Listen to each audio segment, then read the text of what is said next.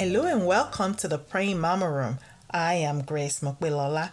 This podcast is for moms and grandmas of children of all ages. Here, we will be praying God's words to change the atmosphere and exposing the lies as we stand on the scriptural promises and grow in the knowledge of the word.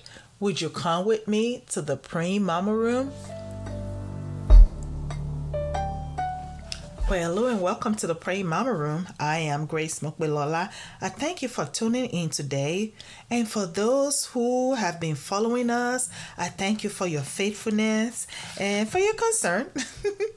As you know, due to some unforeseen circumstances, we have had a short break. We are now in season two, and that break actually sort of kind of usher things right into the new season. I am excited to share it all with all of you guys. So please join us on our other platforms and also be on the lookout for more to come. Thank you. Well, moms and grandmas, I want to start by wishing you all a very happy Mother's Day. I hope that your day has been blessed and enjoyable with your families. Well, that brings me to this episode. We are talking about legacy. So, moms and grandma, I want you to join me and listen to a a couple of people talk about their mothers and their grandma and the legacy that these wonderful ladies left for our next generation. Please join me.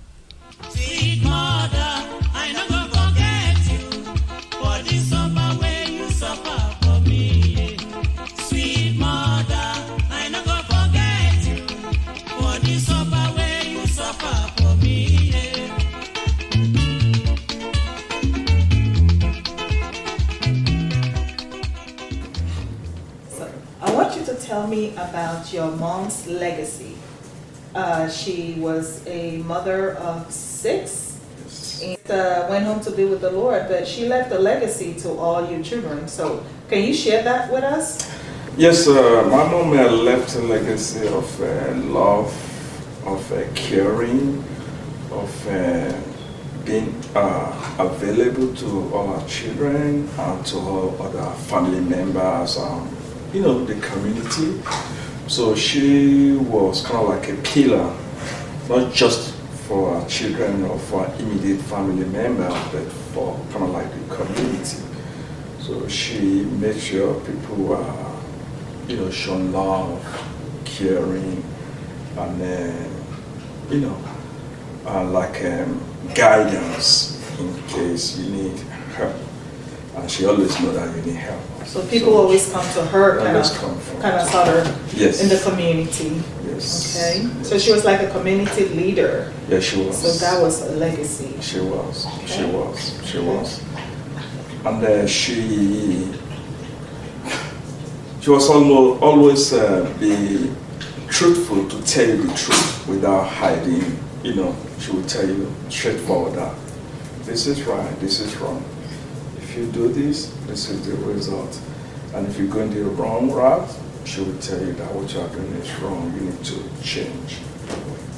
So she was um, very blunt too. Very blunt. Yeah. I like that.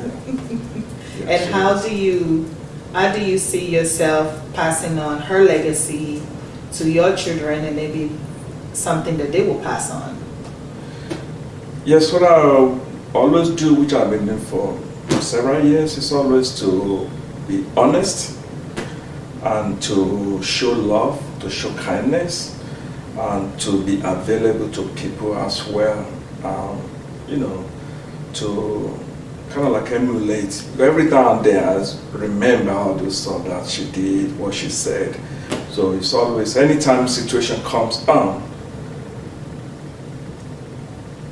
kind of like an image or word will come to my head that okay like what will mom do in this situation and uh, it's always every time that word will come and i always know what to say that you have to be honest you have to be truthful and you have to show love and care. And I've been doing that both in my personal life, with my kids, with people that I know, even at my job. So I make sure I do that Okay. without failing. Very good. Well, thank you for sharing your mom's uh, legacy. Thank you uh, for be willing to do this on camera.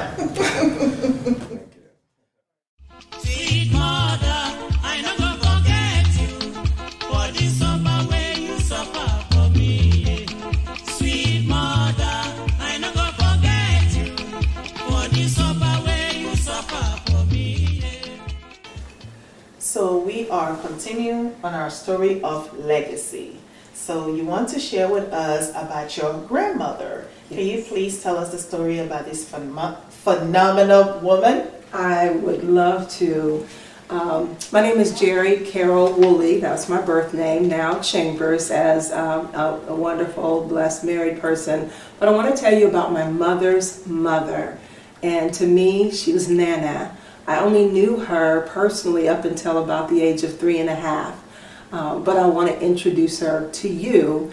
A lot of this I've heard through my mother um, and through other family members, but um, Nana was an absolute gem, and there's a tremendous legacy that I have because of her. Her actual name is Learn You May Diggs was her birth name. She was born August 12, 1902. Yes, you heard it right. Learn You, as in learning from a book. Learn You, while Y-O-U, and then middle name May, M-A-E, Diggs. She was born in St. Louis, Missouri. She was the second uh, oldest. There were 12 children that were born in her family. And yes, she was actually the only one born in a hospital. Yes, she was in 1902.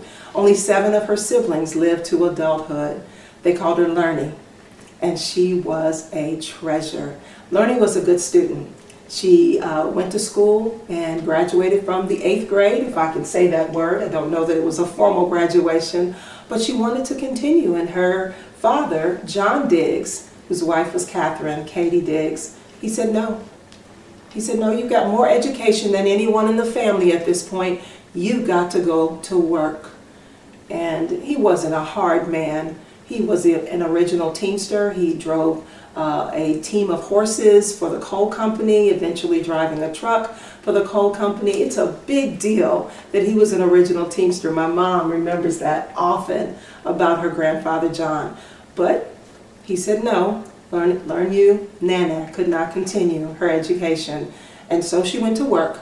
She went to work at a department store called Famous and Barr in St. Louis, Missouri, kind of like a Woolworth. I don't know if you guys would know that either. It's no longer in business, Yes. but it was a big department store. And even as a teenage girl, we're talking 14, 15 years of age, she was in charge of the money. She would make change for the sales ladies, who, by the way, were all white. And she, if you look at me, was not, and but she would be in charge of making change for the sales lady and sending the change down to the floor. Isn't that something? A teenager, no high school education, and yet she was the one helping to make the change. That was her job. She was a blessing. Obviously, she was a Christian. I say obviously because that's part of my heritage going back before her. Um, she played the trumpet. She loved music. She played the trumpet. She was a part of many choirs throughout her life. Um, you can even find her in the census in 1930 in Chicago, Illinois. When she moved there, you find her there, and she's married now, and she's got a husband. His name is Ali K.O. Uh, Hudson. So now, my Nana, Learn You May, is a Hudson. And so she's married, and that census says she's 18 years old now. And so, 18 years old, what does she do as a married woman? Well, she embarks on becoming a beautician. She goes to a beauty shop, a beauty school, excuse me, called Poro College. P O R O. You can Google it. It's a real place. Um, in uh, St. Louis was where the original was. It was quite a fantastic business um, that was started by a black woman. How you like that?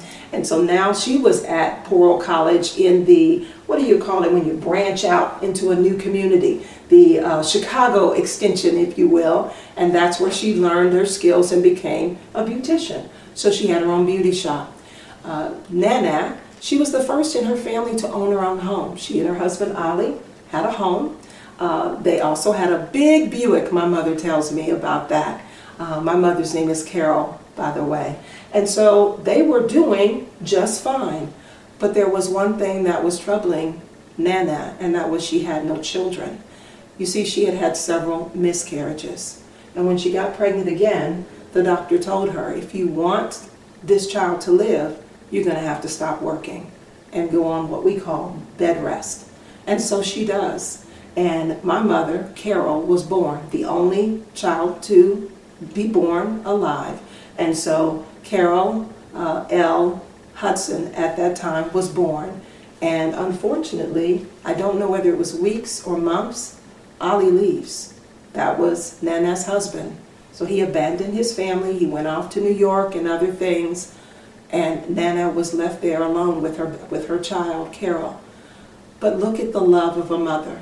Look at the sacrifice of a mother. She had given up her career because she had to go on bed rest. As a woman, you didn't run businesses and all of those kinds of things without a husband. It was virtually unheard of, very difficult. And so the beauty shop was gone now that her husband was gone.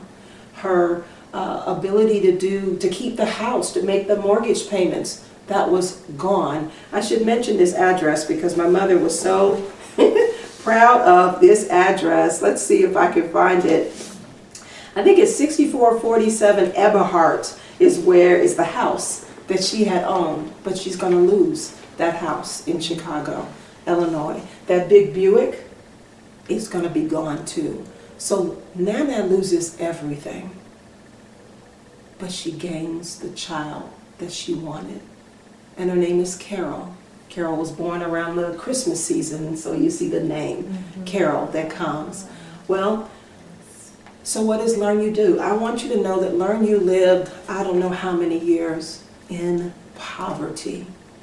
But she would not accept any government assistance. What we might think of as Section 8 or something like that. She would not. She worked hard. She took care of other people's children. That's how she got the name Nana.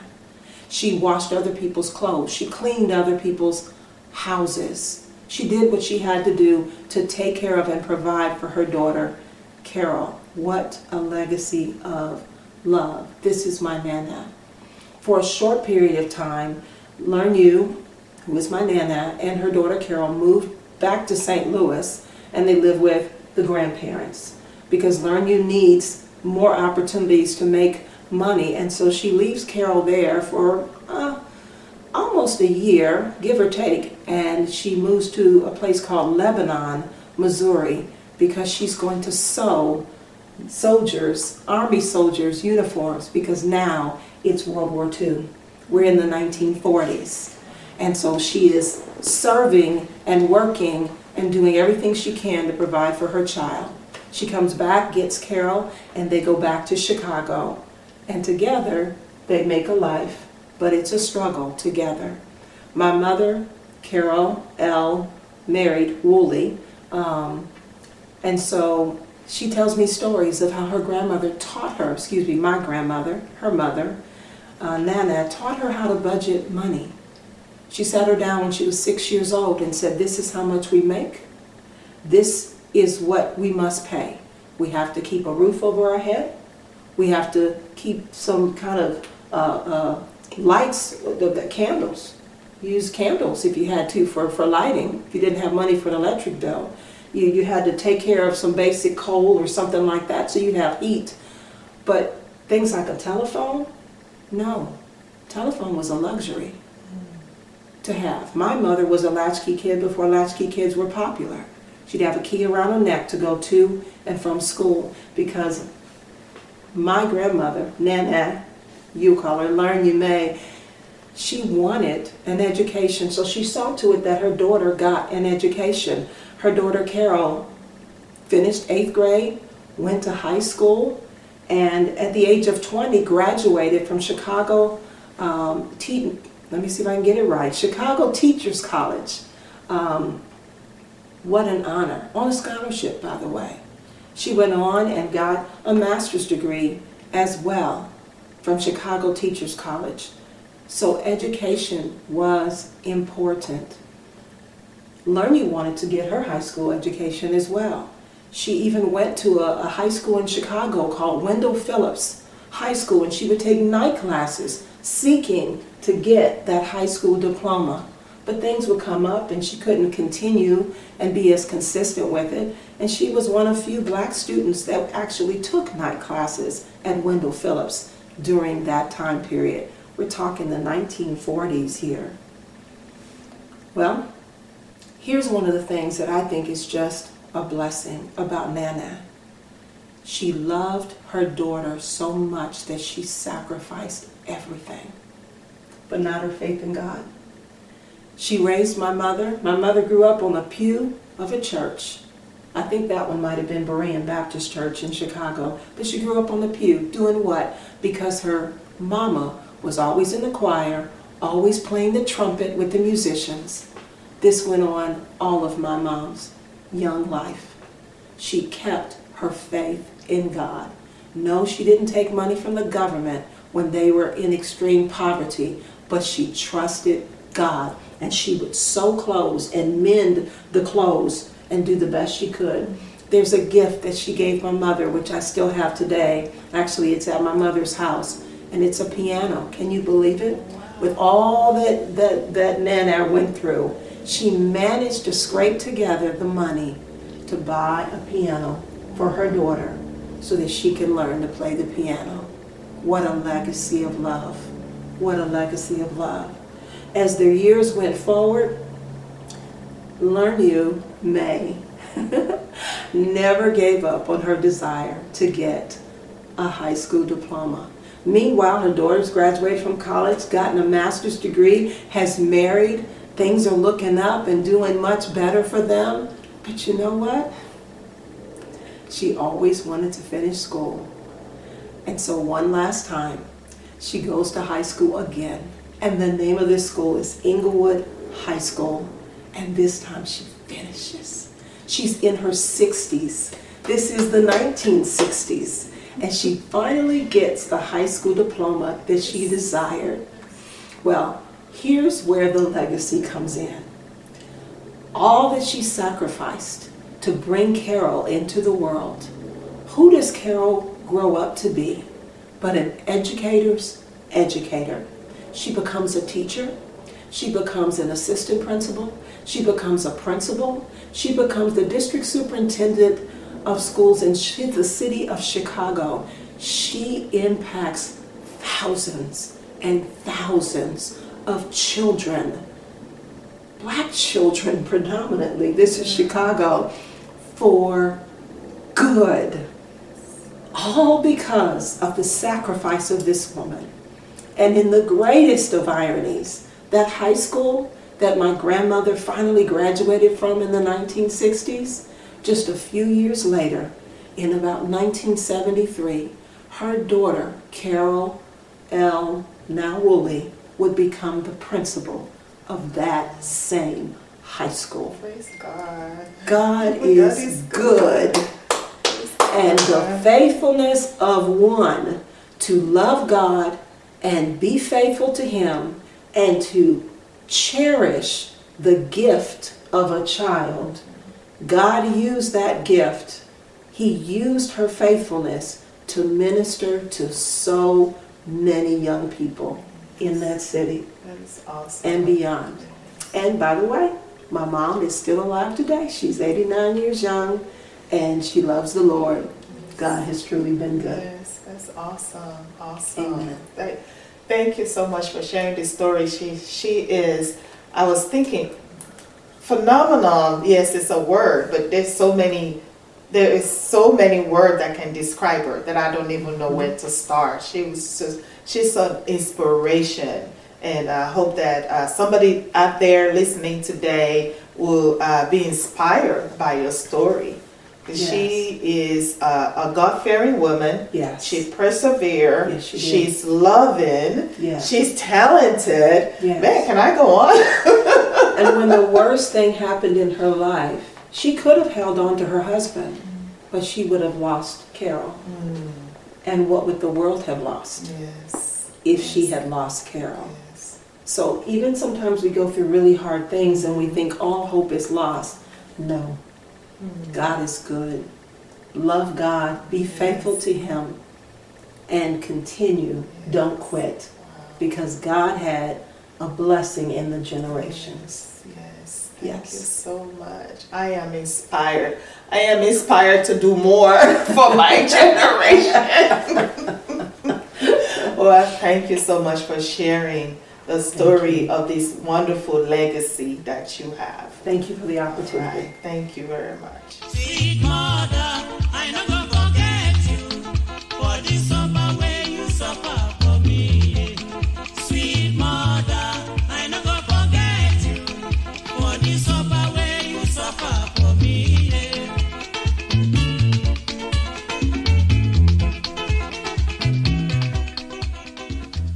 Well, y'all, were you blessed by those wonderful stories that we just listened to?